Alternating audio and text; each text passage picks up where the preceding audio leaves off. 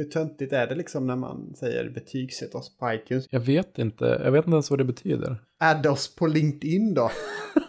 Vi... Eh, säg inget mer nu. Vi sparar det här. Det här är bra content. Nej, det är det fan inte.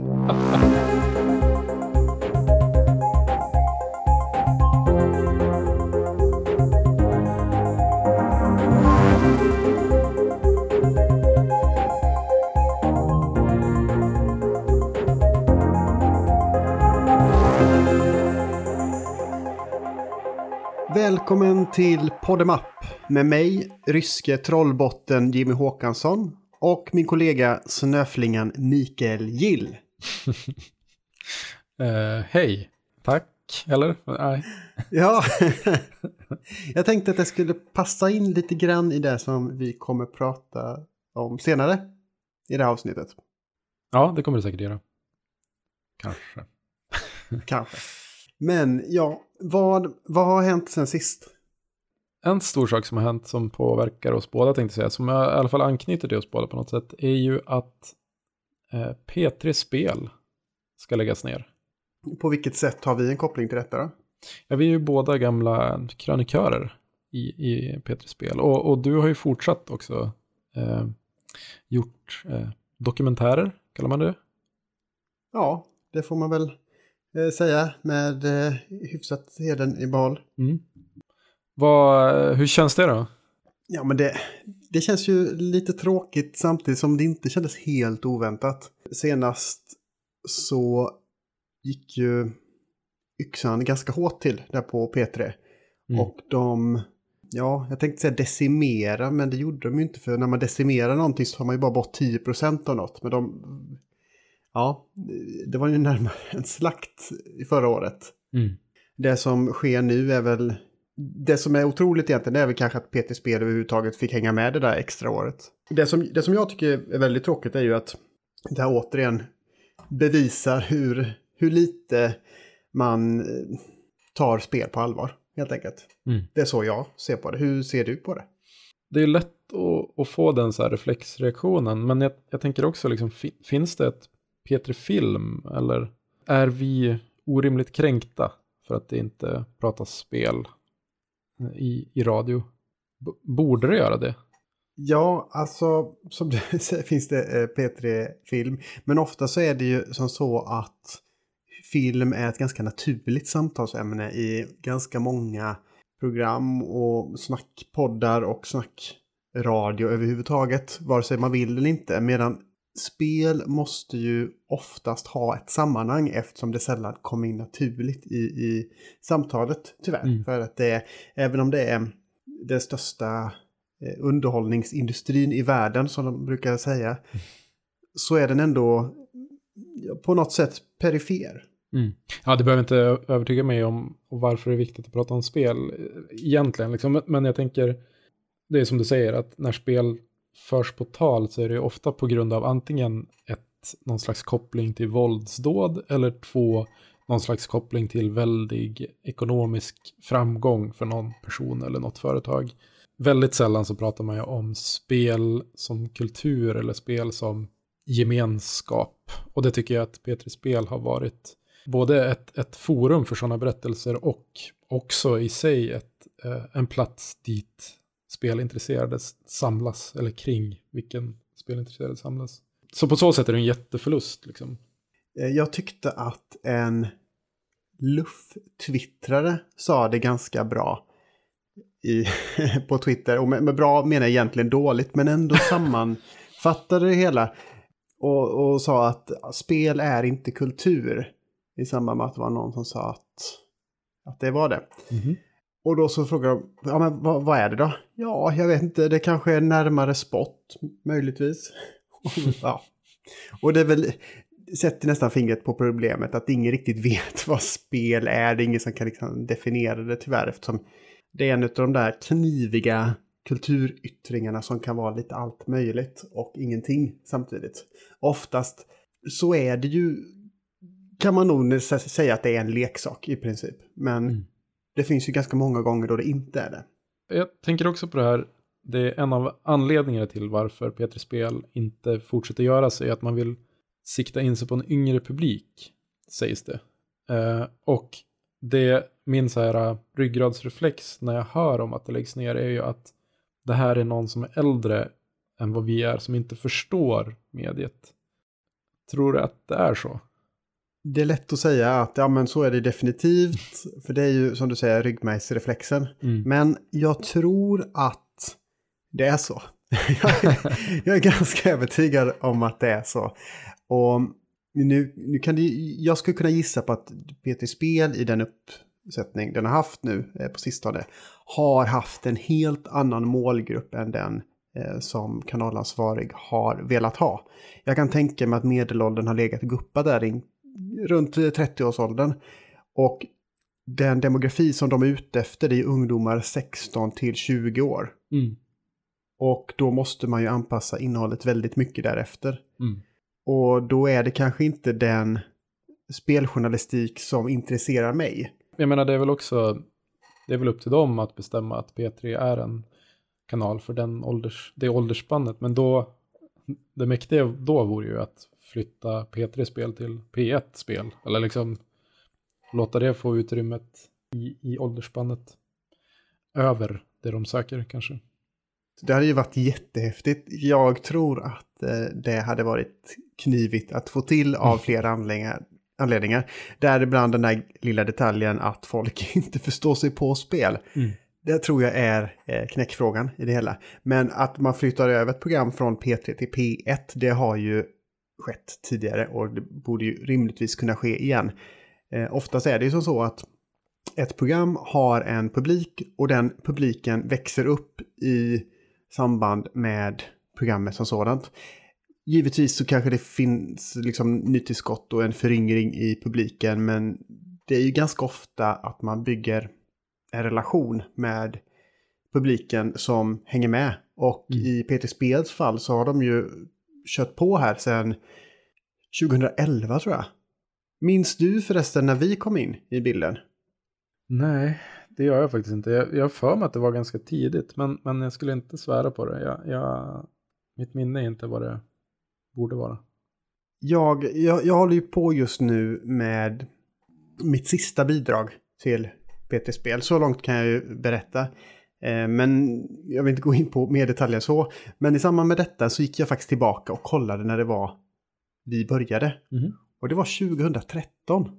Jaha. Det, det- det var ett tag sedan. Men då nästan från start.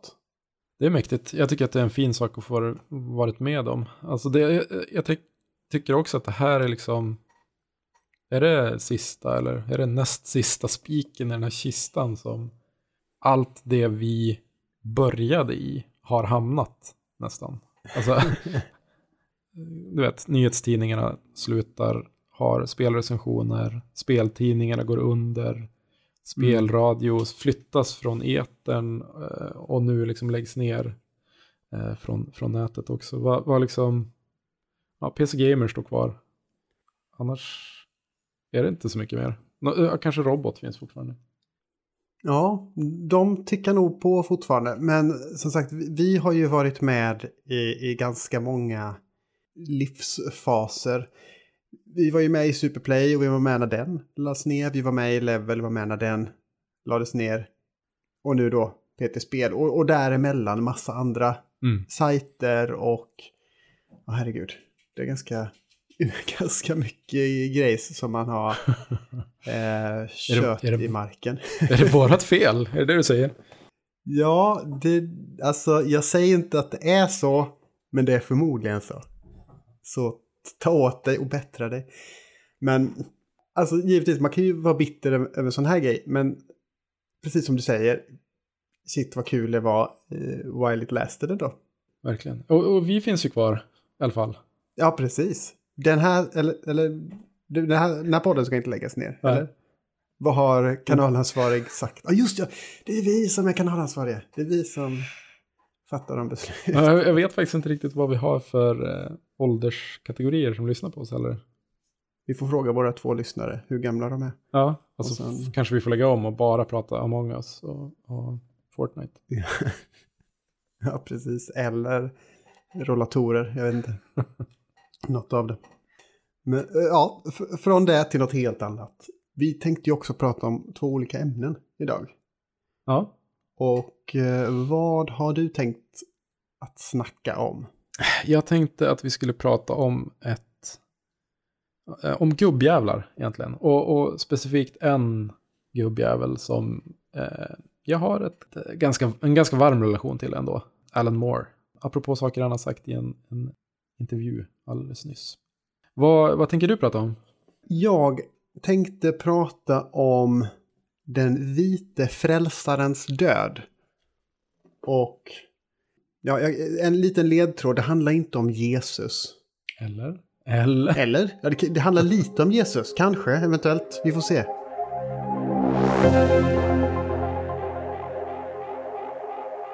Efter sju avsnitt är det nu äntligen dags att ta tag i den där långhåriga elefanten i rummet. Vi, vi ska prata om Alan Moore. Och det finns ju såklart en massa anledningar till varför man skulle vilja prata om Alan Moore. Alltså hans fantastiska kulturgärning och hans politiska utspel och hans ja, genuina hat mot Hollywood. Eh, eller kanske hans kommande tv-serie, The Show. Eller film kanske det är. Oklart. Men jag skulle vilja fokusera på alltså hans kanske främsta nutida attribut. Och det är hans gubbjävlighet. Vad, vad tycker du om gubbjävlar, Jimmy? Nu skulle man nästan ha ett sånt där segment där jag kliar på min haka och säger något i typ ja, jag minns och sen så blir det den här drömsk musik och sen så får vi den här eh, rosa bakgrunden och sen så hör vi det här första avsnittet som vi gjorde om Frank Miller. Från en gubbjävel till en annan. Nej, eh, jag hyser jättemycket respekt både för Alan Moore och Frank Miller. Men de är ju varandras spegelbilder Mm. på alla sätt och vis. Eh, De är ju liksom inverterade, men samtidigt så är de extremt snarlika. Mm. Och de är ganska gubbjävliga, båda två. Verkligen. Ja, alltså det är en blandad kompott vad jag känner kring eh, Alan Moore. Vad skönt att det var just Alan Moore du skulle prata om. För när du började snacka om den långhåriga elefanten i rummet så började jag svettas här borta. Jag trodde att det var mig. Men, Nej, vi, vi, vi har ju ändå liksom 30 år i alla fall kvar till, till vi hamnar i, i Moores eh, ålder. Men det är ju lustigt det du säger det här med, med Miller. Eh, alltså att Moore och Miller är som två sidor av samma mynt egentligen. Stöpta i, i serietidningsmallen och, och liksom nu ganska bittra, eh, bittra personligheter. Moore kanske mer än Miller, men, men också intressant att se hur deras karriärer har eh, tagit liksom olika riktningar. För där, där man brukar prata om att, eller där vi i alla fall gjorde, vi funderade kring Miller och hans politiska hemvist när vi pratade mm. 300, så är ju Moore otroligt tydlig med att han står i liksom motsatsrelation till den, det, det Miller verkar vara. Han, han är uttalad anarkist. Ja, men bland annat uttalat sig om, om Brexit och, och ledningen i England som han ju, där han ju bor. Han bor i en eh, liten, liten stad som heter Northampton.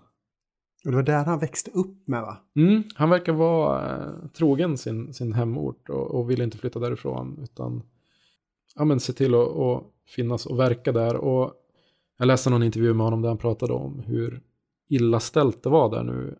Eh, mycket på grund av eh, coronan förstås, men också eh, nuvarande världsläget. Att eh, den här filmen då som han gör, The Show, den har han ju kunnat göra ganska mycket på grund av att de i den här staden behöver uppmärksamheten och, och behöver att någonting händer i, i deras stad. Jag lyssnade faktiskt på en intervju med honom häromdagen. Och då sa han en sak om Northampton. För det, det hette Northampton va? Mm. Ja.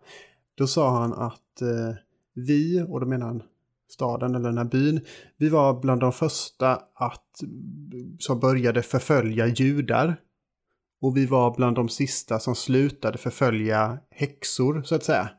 Så vi gillar verkligen att förfölja folk i den här stan. Och det känns som så här, en sån härlig morsk sak att säga. Ja, verkligen. Men jag, tycker att han känns ändå som att han har en ganska nykter syn på sitt samhälle ändå på något sätt. Att han, han förstår eh, vart folk kommer ifrån lite grann. Och han, han pratar ju om att de här fascistoida tendenserna som finns med Ukip och sådär. Att det Northampton verkar ändå vara en plats som har, eh, det är en ganska blandad eh, kompott av människor i den staden. Och, och, att den kanske har blivit bättre av, av just det också. Så kanske finns det hopp där på något sätt. Eh, men, men jag vill ju prata om honom på grund av en intervju som han gjorde i Deadline. Där han ju pratar om en massa olika saker. Politiken nuddar han vid på olika sätt. Men det han säger framförallt som fastnade var handlade om superhjältefilmer framförallt. Och, och lite grann om superhjälteserier också. Han är ju förstås en person som har varit otroligt inflytelserik eh, när det kommer till superhjälteserier generellt, men, men liksom serier överlag också. Han har ju skrivit då Watchmen och Vi för Vendetta till exempel, som väl man skulle kunna säga var några av de första serierna som ändå tog superhjälte-tråpen och vred lite grann på den. Liksom visade upp det genom en skrattspegel. Sådär. Men nu i den här intervjun och även i tidigare intervjuer så har han pratat om hur han inte är intresserad av superhjältefilm eller superhjälteserier längre. Han tycker att det är märkligt att det fortfarande är någonting som är aktuellt, också för en vuxna publik som han säger att biopubliken är. Att, att superhjälteserien var intressant på på 30-talet när den var fantastisk och eh, eh, ja, men fantasieggande för, för 12-åringar. Men att det här nostalgiska som vi eh, fortsätter att föda genom att fortsätta gå på de här superhjältefilmerna och, och köpa de här serierna ligger till grunden för det, det politiska klimat vi, vi har idag som han ju inte alls är särskilt stort fan av. Va, vad säger du om, om, eh, om den tesen? Det, det, man vill göra är att man vill sätta sig ner med Moore och fråga om han känner till skillnaden mellan korrelation och kausalitet. För det är antingen någonting som sker samtidigt behöver inte ha med varandra att göra. Det kan ju vara två stycken saker som sker samtidigt och oberoende av varandra. Och det kan också vara två saker som sker samtidigt på grund av att det ena är beroende av det andra och så vidare. Mm. Och i, i fallet med, med detta, alltså ja, alltså, det, det kan ju vara en spegel av det, det vi, vi ser idag. Men det behöver inte, jag tror inte att vi har högervindar, extremhögervindar på grund utav Marvel Cinematic Universe. Kanske att dra i ja, några nej. extra växlar. Nej, men, men för, för att liksom... han är inte, det är bra att man problematiserar det, absolut. Ja. Han, han gör ju såklart inte den, eh, riktigt den kopplingen heller. Han, han säger ju att eh, han tycker att det är problematiskt att istället för att liksom förstå det komplexa moderna samhället eh, fastnar i nostalgi och, och barn eh, barndom. Liksom. Att det, det, känns som att det skulle kunna vara farligt. Och att det kanske är att infantilisera, är det ett ord, eh, befolkningen. Mm. Det han sa också var att, eh, jag, kan, jag kan läsa till här vad han har sagt. Han säger, this may be entirely coincidence. But in 2016, when the American people elected a national socialist Satsuma and the UK voted to leave the European Union, six of the top 12 highest grossing films were superhero movies. Och även om det inte betyder eh, att det ena gav det andra så är det ju en intressant, eh, en intressant tanke. Det är lite samma sak som att säga att ja, 2016 blev Trump invald som president i USA. Och hela det året innan dess så hade jag bara haft på mig bruna skor. Ja. Coincidence? Ja, ja, det behöver inte nödvändigtvis ha, göra med det. Men det som jag tänker är ju att när man befinner sig i en tid som känns väldigt orolig så är det väldigt lätt hänt att man flyr in i någonting. Mm. Och i det här fallet så menar ju Alan Moore att superhjältefilmerna är nostalgiska för de hänvisar till den här tiden som har flytt och att vi är vuxna människor som växte upp med de här karaktärerna, vi läser de här serietidningarna och nu vill vi in i den eh, förhoppningsvis metaforiska eh, livmodern igen. Men eh, gre grejen är ju den att det handlar ju förmodligen ännu mer om eskapism. Mm. Om att fly samtiden så som den ser ut idag. Och inte nödvändigtvis fly bakåt, för jag kan tänka mig att du och jag exempelvis är lite undantagsfall sett till hur mycket serietidningar man har konsumerat av alla de här superhjältarna. Mm. Jag kan tänka mig att huvudpubliken inte egentligen har ett superhjälteintresse som sådant, utan de har ett eh, blockbuster-intresse. Mm. Det, det är vad jag tror. Och det här, det här är liksom lättillgänglig underhållning. Om man kollar på depressionen så var det ju väldigt många screwball-komedier, alltså liksom fjantiga slapstick-komedier som blev jättesuccéer just för att livet kändes helt jävla värdelöst hela jävla tiden och man behövde bara komma bort därifrån. Mm. Man behövde inte se en superdeppig indiefilm, vilket för övrigt kanske inte fanns på den tiden, men för, för det, det kunde man se bara när man liksom tittade ut genom fönstret i sådana fall. Ja, men är det inte också liksom, alltså skulle man inte kunna eh, argumentera för att istället för, för att liksom se en diskbänksrealistisk film och sen kanske bli så jävla frustrerad att du går ut och gör någonting åt din egen situation eh, så blundar du för det och, och, och liksom, ja, men stoppa huvudet i sanden lite grann och kolla på senaste Spiderman-filmen. Man blir passiviserad på något vis. Ja, exakt. Vi drar det till sin spets lite grann här. Han, han har ju en, en ganska djup analys av, av dagens samhälle förstås. Eh, han pratar bland annat om att eh, extrem nationalism som vi ser den idag kanske beror ganska mycket på att nationen som sådan är hotad. Att eh, nationer inte är någonting som riktigt existerar i det här eh, uppkopplade komplexa samhället som vi har. Att det därför är en effekt av det. Eh, Så han gör ju en bredare analys. Han, är, han har ju också eh, förmågan att tänka flera, flera tankar samtidigt, den här mannen. Men eh, jag vet, jag, jag, jag, för att jag funderar lite på det här.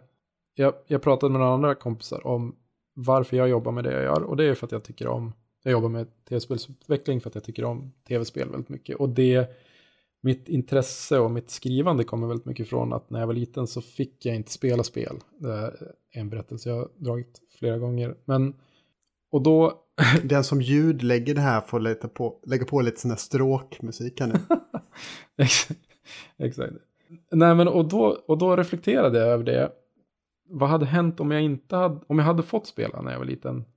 Att jag in, hade jag inte fastnat i barndomen då, vad hade jag gjort då istället? Och, och, och den tanken i sig födde att, att jag började fundera över liksom vad, vad är egentligen våran roll? Borde vi, borde vi prata superhjältar? Eh, eller borde vi prata om andra saker? Hur, hur ser dina föräldrar för övrigt på att du jobbar med spel idag? De tycker att det är grymt. De har ju förstått att det är någonting som jag brinner för och någonting som de är glada över att jag har gjort någonting kreativt av mitt intresse också såklart. Så de är jättesupportande. Eller så har de bara givit upp, jag vet inte. Ja, nej men jag vet inte, jag vet inte om jag kommer så mycket längre med Alan Moore. Men, men det som jag skulle vilja avsluta med egentligen, Eh, innan vi börjar prata om ditt ämne, är eh, de här tweetsen som hans dotter skrev för några år sedan. Eh, Moore, eh, dottern till Alan. Som var väldigt gripande tyckte jag. Det, det är väldigt lätt att vi eh, fastnar i att kalla Alan Moore för en grinig gubbe som sitter i sin lilla stuga någonstans i England och, och skriker åt väderkvarnar och moln. Men det hon sa att, eller hennes tes var ju då att han, det finns ingen som älskar superhjältar och serietidningar så mycket som Alan Moore. Även om man kanske inte vill visa det och även om man inte går på bio och ser de här filmerna. Så har han lagt så otroligt mycket av sitt liv i den här skålen som, som seriemediet är. Och han har också blivit så besviken, så sviken av förlagen. Och han har sett liksom sina idoler, ja, men som, som Jack Kirby, bli liksom rövknullad av förlagen gång på gång. Och, och till slut liksom utvecklat ett hat. Han har ju avsagt sig, eller liksom kapat alla band till både V for Vendetta och Watchmen för att eh, de blev vad de blev. Han, han har ju inte fått några pengar alls från, från Hollywood som jag har förstått. Och jag tycker ändå att de, de orden som hon, som liksom, hans eh, dotter säger att han, anledningen är att det här såret är fortfarande öppet. Det tycker jag ändå, det slår an någonting hos mig. Ja, jo men verkligen. Det jag kommer att tänka på, om man kopplar tillbaka till det vi precis sa i början, att vi båda har en bakgrund inom speljournalistiken. Det skulle ju i sin tur kunna vara vår Miller slash Moore origin story. att eh, vi är med om det här och de här eh, motgångarna med att magasin och eh, ni, liksom, tidningar lägger ner sina eh, spelspalter och Peter Spel läggs ner och allt det där. Och i ditt fall, du är då Frank Miller som fortsätter kämpa på. medan jag är den som sitter där i det här hörnet och är arg. Intressant. Ja, jag vet inte om, om vem som vann riktigt där. Men, men eh, det, det är också så att liksom, om man tänker, om man, om man fortsätter den eh, liknelsen, att det finns ju ingen som hatar spel lika mycket och lika cynisk kring spel som en gammal speljournalist. Så det finns kanske någonting i det där. Ja, nej, men jag är övertygad om att Alan Moore fortfarande älskar serietidning. Det gör han ju. Jag, tror, han säger ju i princip att han gör det, men han är ju så besviken på vad de har blivit. Mm. Att det är inte de... Och det kanske också är nostalgiskt. Att han ser tid, när han växte upp så var det ju någonting för arbetarklassen. De var billiga och det var någonting som alla kunde få tillgång till.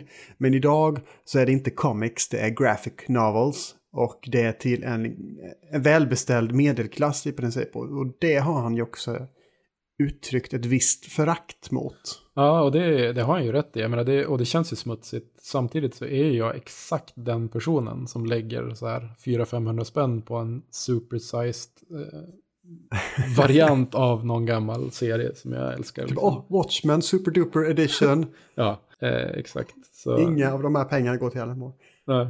Och att jag då på något sätt föder den här, eh, gödslar den här myllan som får nazist-citrus att växa upp. Det, det känns ju inte helt okej. Okay. Och för de som inte hängde med, vad menade han med nazist-citrus? Ja, det är ju Donald Trump förstås. Den orange eh, världsledaren.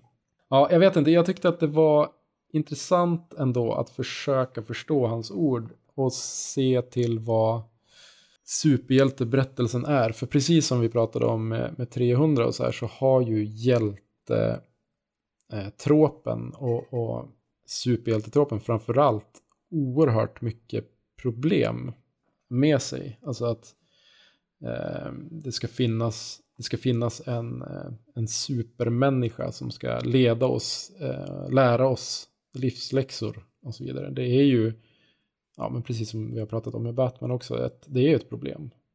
Eh, det är ju inte, det är inget att bygga en, ett samhälle kring sådana här berättelser. Och det finns ju de som gör det och det, det är oftast sådana från en, ett visst politiskt skrå.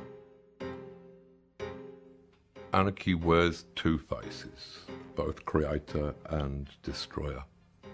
Thus, destroyers topple empires, make a canvas of clean rubble where creators can then build a better world.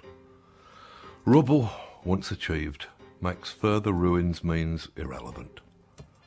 Away with our explosives then. Away with our destroyers. They have no place within our better world. But let us raise a toast to all our bombers, all our bastards, most unlovely and most unforgivable. Let's drink their health, then meet with them no more.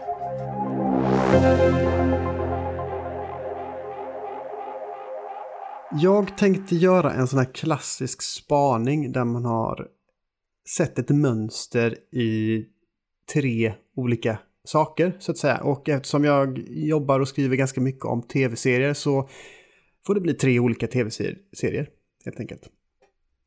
Och då bland annat The Good Lord Bird som handlar om det amerikanska inbördeskriget och avskaffningen av slaveriet. The Boys där vi får träffa ett riktigt rövigt gäng med superhjältar som du hintade om där tidigare. Och Lovecraft Country som skildrar ett amerikanskt 1950-tal stöpt i en kosmisk ondska. Det här är då tre vitt skilda tv-serier som inte borde ha någonting med det aktuella världsläget att göra. Ändå så är de ju ett tvärsnitt genom samtiden. Och bland annat i det här så lyckas de ta död på The White Savior. Om du, ja, du, du känner säkert till den storytelling-tropen. Men, men berätta lite snabbt. Vad är det? Ja, The White Savior det är ju en trop så att säga. Där man har en berättelse som handlar om en, ja, oftast en slags utsatt minoritet eller ett samhälle med ja, exempelvis icke-vita. Som exempelvis, vi tar eh, Den sista samurajen med Tom, ha eh, Tom Hanks. det hade varit en intressant film. Vad hette han? Tom Cruise. Tom Cruise, ja. Åh oh, jösses, det hade varit en superspännande film. Jo, men i, i Den sista samurajen så eh, reser eh, Tom Cruise tillsammans med en massa soldater till USA, eh, Japan av någon anledning som jag inte ens minns. Men han kommer in i det här samhället och då blir den bästa samurajen genom tiderna på grund av för att han är vit i princip. Det, det är lite så det fungerar. Det finns jättemånga andra exempel på just det här. Ta eh, Lawrence of Arabia med en vit man som sätter allting till rätta. Ehm, även Avatar exempelvis, även om det handlar om sådana här blåa smurfar. Men då är det ändå en vit, en vit människa en vit man, som kommer in och hjälper till att rädda alla. Dansar med vargar, samma sak. Eh, det handlar om... Det finns, det finns ju oändligt många exempel förstås. Men, men, men liksom, och anledningen till det är att man förutsätter att läsaren är vit, eller? Ja, men lite så att man vanligtvis så har ju huvudpubliken alltid varit en vit man oftast. Man talar om the male gaze när man mm. pratar om sexism och liknande. Men det finns ju en... Vi, vilken male gaze är det vi talar om? Jo, men det är ju the white male gaze oftast. Mm. Det är ju den som är den neutrala grundläsaren av någon anledning så har det, har det sett ut så. Och då har ju den här vite frälsaren blivit någon slags projektionsyta för oss helt enkelt. Mm. Vi ser någonting eh, och vi känner att åh nej, herregud, de, den här minor utsatta minoriteten är ju illa behandlad av jättemånga. Exempelvis, jag tänker på den här 12 uh, years a slave. Mm. Den filmen uh, som kom för några år sedan. Och det är, en sån, det är ju klassisk White Savior-historia, men även om den vite frälsaren i sammanhanget inte får jättemycket utrymme egentligen. Men jag tänker på Brad Pitts karaktär där. Han är en sån superklassisk White Savior. Och det är för att vi, som den vita publiken, ska se någon och, och känna att ja, men vi är ju som den här goda typen. Och tänk vad konstigt och dåligt det var på den tiden. Men vi skulle ha agerat på det där sättet som är moraliskt och etiskt rätt.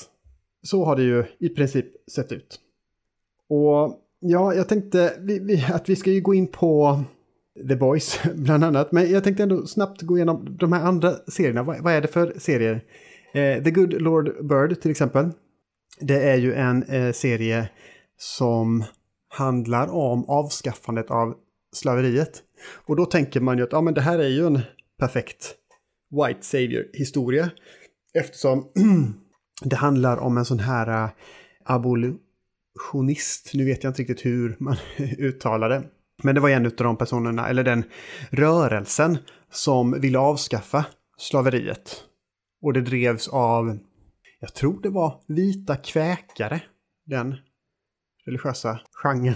Mm, rörelsen. och, och då är det en eh, vit man som spelas av Ethan Hawke, John Brown, baserat på en sann händelse, som beger sig ut för att i, i Guds namn frälsa landet genom att avskaffa slaveriet. Men det är egentligen inte den personen som är huvudkaraktären, utan den riktiga huvudkaraktären är en eh, svart pojke som man får följa och det är ur hans perspektiv som man får se den här vite frälsaren. Och i hans perspektiv så framstår den här vite frälsaren mer som en idiot kanske är fel ord, men en fullständig pajas som bara ser det hen han vill se.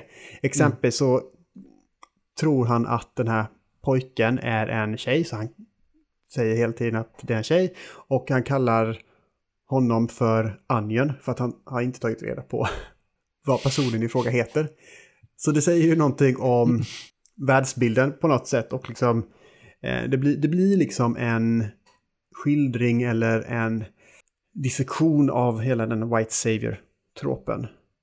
Och um, innan jag kliver in i uh, The Boys så tänkte jag bara dra Lovecraft Country. Har du, har du börjat kolla på den förresten? Good Lord Bird har jag inte sett någonting av än. Jag är sugen på att se den. Men, men uh, Lovecraft Country har jag sett kanske tre, två eller tre avsnitt av.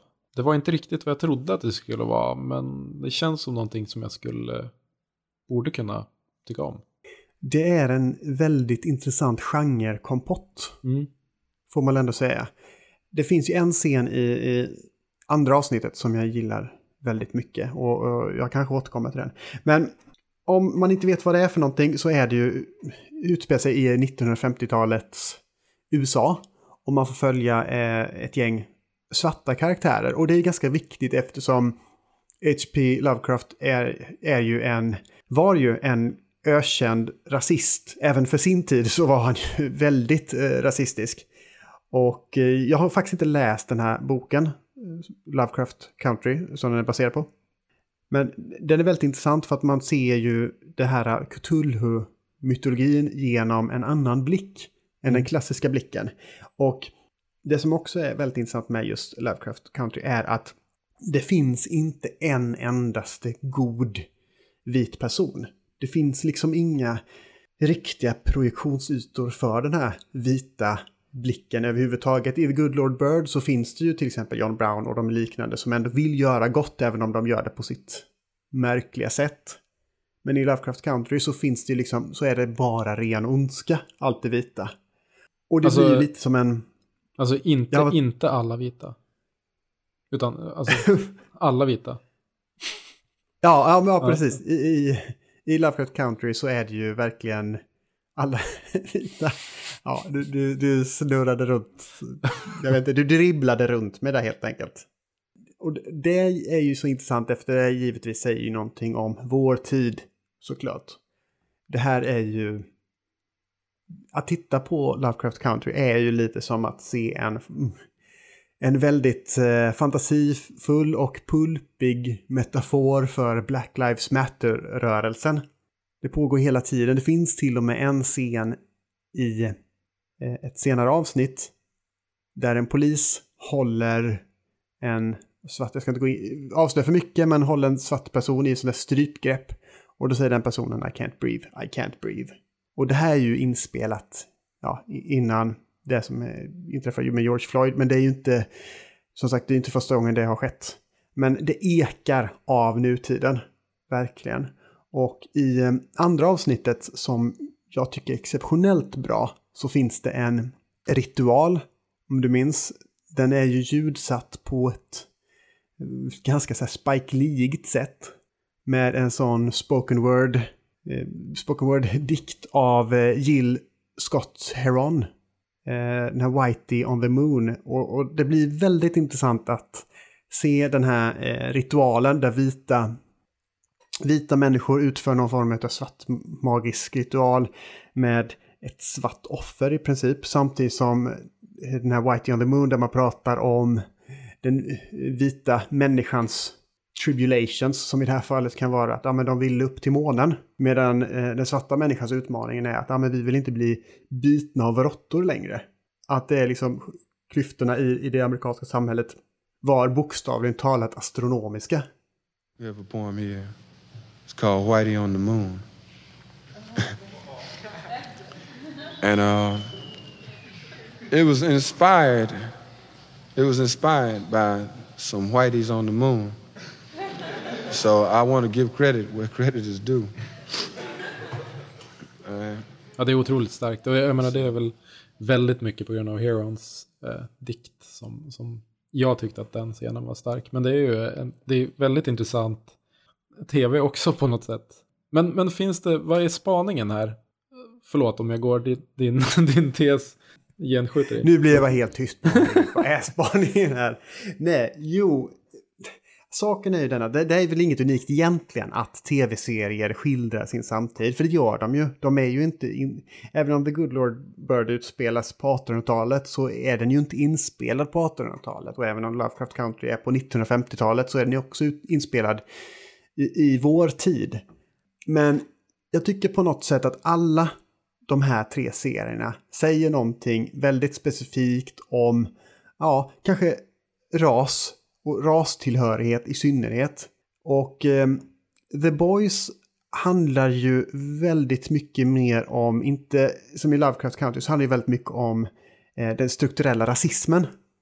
Och The Boys, i synnerhet säsong två, skulle väl handla på något sätt om, jag vet inte, det vita privilegiet eller kanske eh, den vita avsaknaden av självinsikt. Möjligtvis, att man ser sig själv som ett slags, eh, som en slags minoritet, som en slags offer. På något vis. Förstår du vad jag talar om förresten? För du har ju som sagt sett andra säsonger nu.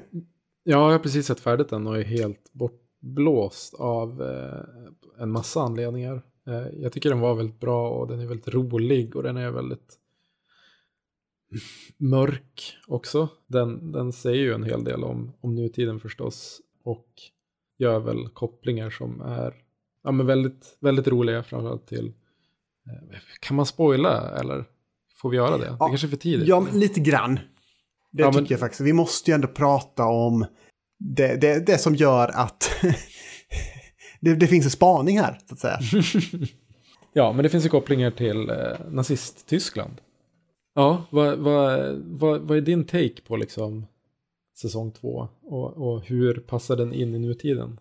Det jag ser är ju att det är ju liksom alt-right-högen som man skildrar i, i, både, i både Stormfront, den här nya superhjälten som har tillkommit till det här gänget i säsong två, och i Homelander då.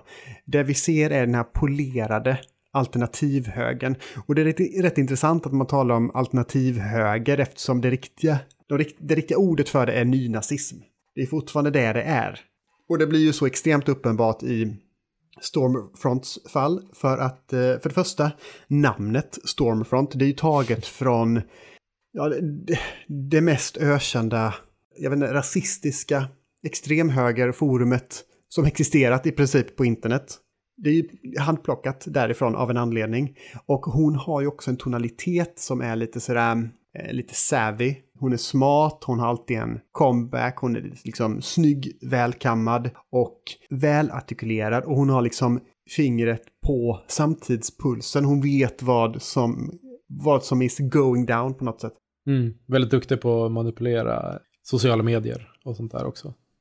Precis, väldigt mycket memes. Hon har ju en, en stab, en stab av liksom meme-kreatörer som mm. hela tiden eh, ser till att kalla deras meningsmotståndare för snowflakes och liknande. som, ja, som du kan relatera till. det här skämtet har gått för långt. Ja, det? Ja, vi kan ta det längre. Jag tänkte, jag, jag, jag tänkte att det, det lite, skulle vara lite, mm, bidra med lite dynamik här till podden. om vi skulle gå åt varsitt extremhåll. Ja, men, och, och, och, sen så får man ju reda på, precis som du säger, att hon är liksom ättling av det tredje riket. Hon levde under tredje riket i Tyskland. Hon mm. kommer därifrån. Hon är ingen nynazist, hon är en old school nazist. Fast i den nya paketeringen. Och there you have it. Vad ska jag säga? Blev det lite för mycket spoilers här kanske? Jag vet inte. Kanske. Ja, vi, vi kanske får lägga en liten, en liten, en liten notering om det ja, i alla fall. Det, det kanske är möjligt. Och alltså hela den här grejen, spaning och spaning, alltså. Tv-serier, det handlar ju om den tid vi lever om idag. Mm. Och som vi tar Watchmen, den, hela den serien, den, är också, den skulle också kunna platsa in i just den här spaningen, för det är liksom samma tematik. Den var ju inspelad, eller den blev ju inspirerad av terrordådet i Charlottesville. Det mm. låter lite hemskt när man säger så. Ja, men vad inspirerade dig? Jo, terrordådet i, Charlottesville. Nej, men, Alltså, vi pratar om tv-serien Watchmen. ja, Ja, precis. precis. Det blir vi väldigt eh, färgad av eh, detta och därför så är ju, är ju den tv-serien, hand, handlar ju väldigt mycket om det här, den strukturella rasismen, att man inte har kommit så långt. Mm. Och precis som Alan Moore säger så tiden är relativ, tiden är en flat circle. Även om vi tror att vi kommer någon vart så är vi ändå fast i samma hjulspår på något vis. Och det är ju därför den här um, White Savior-tråpen som utmanas i och med sådana här tv-serier. Det är därför det är så viktigt att vi, vi kommer ur det. För Mm. den ger oss den här projektionsytan där vi kan se att ja, men här kommer en vit person som gör det rätta. Som ser till att rädda dagen och se till de dåliga vita personerna att så här ska ni inte göra, utan ni ska göra så här istället. Så även om skurkarna är, är vita ofta så är det är frälsaren oftast vit också då ju. Och om man tar bort den projektionsytan så finns det liksom ingenting där vi kan... Vi kan inte... Det, det, istället för en projektionsyta så får vi typ en spegel, kan man ju säga. Mm. Och det, är där proble- problemet och lösningen ligger på något vis. För när vi inte ser det, det vi själva tror är oss själva så kanske vi istället ser oss själva. Mm. Och då kanske man börjar inse att jaha, jag har en del att jobba på här. Ja, det, det är intressant. Alltså, eh, jag såg något klipp, en liten kille som spelar eh, det kommande, apropå superhjältar då igen, eh, kommande Spiderman-spelet. Miles Morales är ju den som är Spiderman i det spelet. Och, och, och, och hur, om hur lycklig den här killen var att det äntligen fanns en hjälte som såg ut som han i ett spel. Eh, och tänkte på den här, den här grejen med att vi, ja, men, som vita män vilket privilegium vi har, alltså inte bara liksom i, i de maktstrukturer som existerar i samhället, utan också ja, men, som, som hur kulturen har sett ut. Det alltid har varit våra berättelser främst som har lyfts. Sen har det funnits andra förstås, blaxploitation genren alltså det, det går ju att hitta annat förstås. Men, men att det här är eh, ett uppvaknande för den vita läsaren igen på något sätt. Alltså det blir, ja, det, det är vi som blir förvånade över att den vita frälsaren inte är relevant längre. Och för alla andra är det bara, såklart, det är det vi har sagt hela tiden. Som du säger att vi är så himla vana i att alltid liksom bli serverade. Så när det sker sådana saker som att en, en svart karaktär får en stor roll i, ja men exempelvis då de senaste, den senaste Star Wars-trilogin. Mm. så blir det ett ramaskri. För att eh, nu, nu kan vi inte se oss i den karaktären av någon anledning. Men vi måste se oss i alla de karaktärerna. Precis, varför, handla, varför är inte alla karaktärerna som mig? Ja. Antingen ska de ha bläckfiskhuvud eller ska de ha ett vitt huvud. ja, men, ja. ja, det, ja det, det är absurt. Det är superviktigt med representation för att vi ska kunna få de här nya berättelserna som sagt. Men vissa av oss har ju fått kanske lite för mycket representation. Ja, på så sätt är det ju fantastiskt att, äntligen få slakta den vita frälsaren. Om vi tittar på den vita frälsaren i The Boys. Grejen är ju att där har vi både Butcher och Huey Mm. som kanske då är, ja, Huey i synnerhet är ju en projektionsyta för, för tittaren. Det är ju Mm. så extremt uppenbart för att han är den där lite klumpiga som ändå lyckas rädda dagen i slutändan. Samtidigt skulle man kunna säga att Homelander är ju den där, äh, den vite frälsaren med, ja, jag vet inte, en twist, det kanske är fel att säga, men han, är ju en symbol för allt det Stålmannen är. Mm. Jo, men exakt. Men en mer realistisk version kanske av Stålmannen. Hur Stålmannen skulle kunna se ut på riktigt. En mer politiserad Stålman Mm. möjligtvis. Jo, eh, och, och jag menar Stålmannen är också en Jesus-figur på något sätt. Alltså en, en, den faktiska frälsaren, eller enligt vissa då.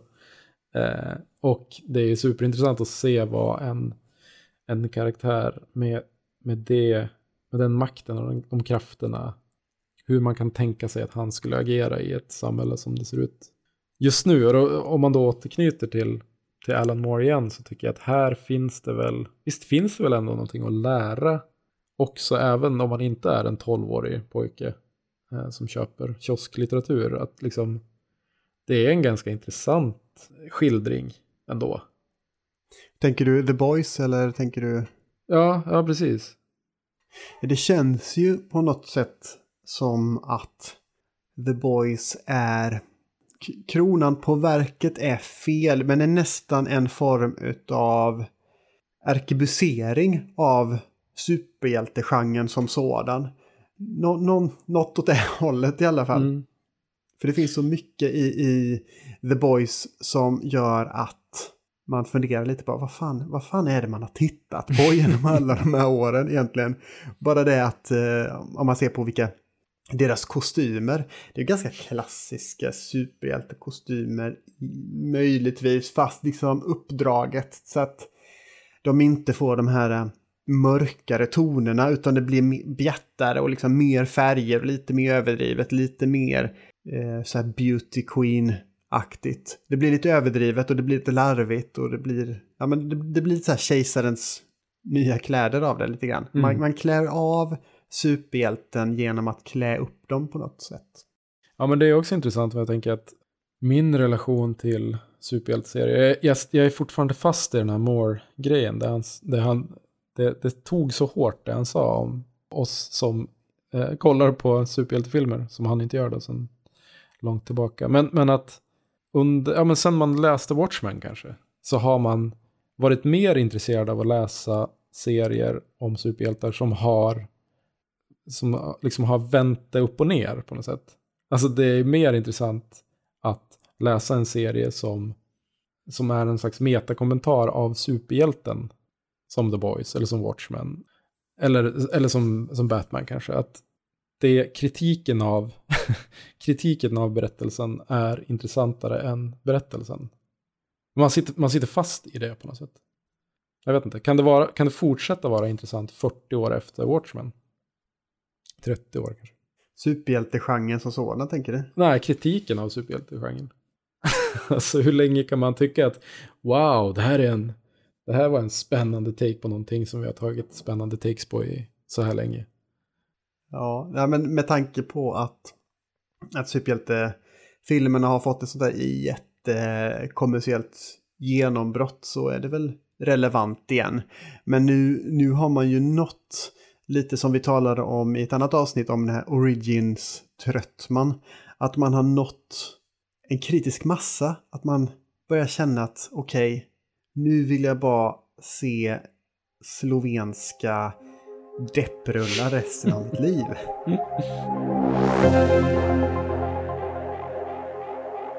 Jäklar vilket avsnitt det här blev. Vad va, kommer vi att hämta oss från den här diskussionen? Det, det känns på något sorgligt sätt som att superhjältar är den där döda stjärnan som Podemap roterar kring. Oavsett vilket ämne vi än tar så, ja men Batman då? Va? Ohälsosam eskapism som Mr. Moore kallar det. Han hade hatat den här podden. Ja, men vi brukar ju prata som avslutning om någonting litet som vi gillar. Och jag skulle jättegärna vilja veta vad du gillar nu, Jimmy. Ja, just nu så läser jag eh, Elementärpartiklarna eller The Elementary Particles av Michel Houellebecq. Ni hör ju att jag har ett bildningskomplex här. Men ja, jag, jag, gillar, jag gillar det. Jag tycker att det är bra grejer. Vad är his pitch? Eh, ja, vad ska man säga? Det handlar om två bröder som har en, eller två halvbröder som har en ganska bråkig och, och tråkig origin story. Bakgrundshistoria, uppväxt då. De har vuxit upp på, liksom, separerade av olika anledningar. Och den ena har vuxit upp och blivit någon form av asexuell konsumtionshetsande neurotiker. Och den andra har blivit någon sån här superperverterad eh, snuskgubbe. Som Mm. dessutom är lite rasistisk. Det finns alltid, det finns alltid sådana inslag i, i Holbecks eh, romaner. Tänkte jag säga, jag har läst två. Så jag vet inte riktigt vad jag snackar om. Men utifrån de två Mm. så finns det. Men det, det, det är en jättebra bok. Det är en jättebra bok. Jag har inte läst ut den än. Men den är, den är så otroligt välskriven. Och det finns något tryggt när man läser en bok skriven av en gammal fransk man och man får sina fördomar bekräftade så extremt mycket när varenda beskrivning av en kvinna följer med liksom en, en mening om hur hennes bröst ser ut. Mm. Då vet man att nu, nu är vi i Frankrike. Apropå gubbjävlar. Ja, riktiga jävla gubbjävlar. Men en, på grund av stor litteratur så kommer de ju undan med det. Ja, Mm. och, och, och sen är det ju givetvis, just de skildringarna är ju skildrade ur den här eh, sexgalne karaktärens perspektiv. Så det finns ju en för, viss förklaring. till Förstås. Allt är bara en omskrivning för att få beskriva rattar. Det, ja, stundtals så, så känns det lite som det. Men, eh, ja, nej, men det, det är den bästa boken jag läst på väldigt länge och jag läser ändå förhållandevis mycket. Mikael, vad gillar du då? Eh, Jag har ju inga problem med bildningskomplexet, eller jag, jag kanske bara har givit upp allt det där. Eh, Jag tänkte nämligen tipsa om något som alla kanske redan vet om, men som har varit någonting som har dykt upp i mitt flöde lite mer på, på senare tid. Och det är någonting som kallas för Sakuga MAD, eller MAD. Och då har jag lärt mig att det MAD står för Music Anime Doga. Jag vet inte hur man uttalar det. Eh, Ni får gärna håna mig på alla sätt för uttalet. Och det, här, det här har ju alla hört talas om. Visst är det så? Men för, för skojs skull så kan du berätta vad det är för något. Mm, ja, men Jag det det vet. är, är, eh, eh, det är eh, som collage eh, där man har samlat en massa animerade, gärna japanska animerade eh, klipp från filmer som man kanske har sett eller inte sett. Och så har de ofta teman, typ eh, flygplan, Sakuga med. Och så är det eh, jättefina animerade flygplan från en massa filmer. Ofta liksom 80-90-tal. Eller det är det jag har snöat in på. Eh, och det finns så sjukt mycket mäktig animation som man kanske inte ser så ofta. Om man inte kollar på sådana här klipp. Jag tycker att det är otroligt fascinerande. Jag, jag, eh, jag kan kolla på dem hur länge som helst. Det är mycket liksom, du vet så här, klassiska anime-explosioner som jag bara, det, det får mina ögon att eh, tåras. Jag tycker det är superhäftigt. Och, och sen ska det gärna vara en riktigt dålig japansk eh, låt till, till det här också. Det finns en del att ta av. Tänker jag. Det, det finns ju hur mycket som helst verkar som. Och det är också ett sätt tycker jag att, att hitta, eh, jag vill få tips om eh, nya saker man ska se, eller gamla saker man ska se. Eh, ja, det, jag tycker att det är ganska svårt annars att få någon slags helhetsgrepp om anime-film. Eh, och nu kanske man, om man ser något klipp som man tycker står ut lite grann så kan man söka upp det man eh, det kommer ifrån och eh, ja, man får se ännu mer mäktig animation. Det låter gött.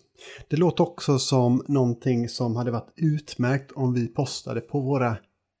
Vad för något? Sociala medier. Precis. För, för vi Ja, har dem, har vi ju. kids. Vi har alla, alla de där tockarna och tickarna och hela den där biten. Nej, det har vi faktiskt inte. Men vi har, vi har Twitter och Instagram som riktiga farbröder har.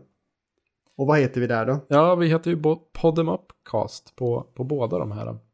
Eh, och ni får jättegärna följa oss och kommentera och, och berätta om vilka gubbjävlar vi är. Eller vad ni nu vill göra. Kanske berätta låter vad P3 Spel betytt för er. Eh, eller något, inte vet jag. Prata med oss, det är kul. Ja, vad som helst, snälla. Jag vet inte riktigt vad man ska göra för att synas mer. Det här är en boomer take. Alltså, ja. sätt, sätt det ner nu. Men- Internet. What Hur- do kids like? Memes? Du vet den här grejen, eh, betygsätt oss på iTunes. Det är någonting som, som man hör folk säga. Och jag vet inte om det ens är en grej. Alltså, eh, betygsätt oss på TikTok. Ja, add oss på LinkedIn. Man kan ju betygsätta saker på typ så här Uber och sånt. Så Ja, borde skaffa kan vi starta en? med. Lägg till våra avsnitt i en spellista på Spotify. Det kan vi göra. Vi finns ju där på på Spotify. Som alla andra kids och, och sådär. Ja men det känns, nu, nu har vi bockat av, vi finns på internet snacket. nu även på internet. Sådär. 100% mer internet. Ja, jag vet inte. Det var nog allt vi har att, komma med den här gången. Ja, det blir nog inte mycket bättre än så. Det gör det nog fan inte. Ha det fint allihop. Detsamma. Hej då. Hej då.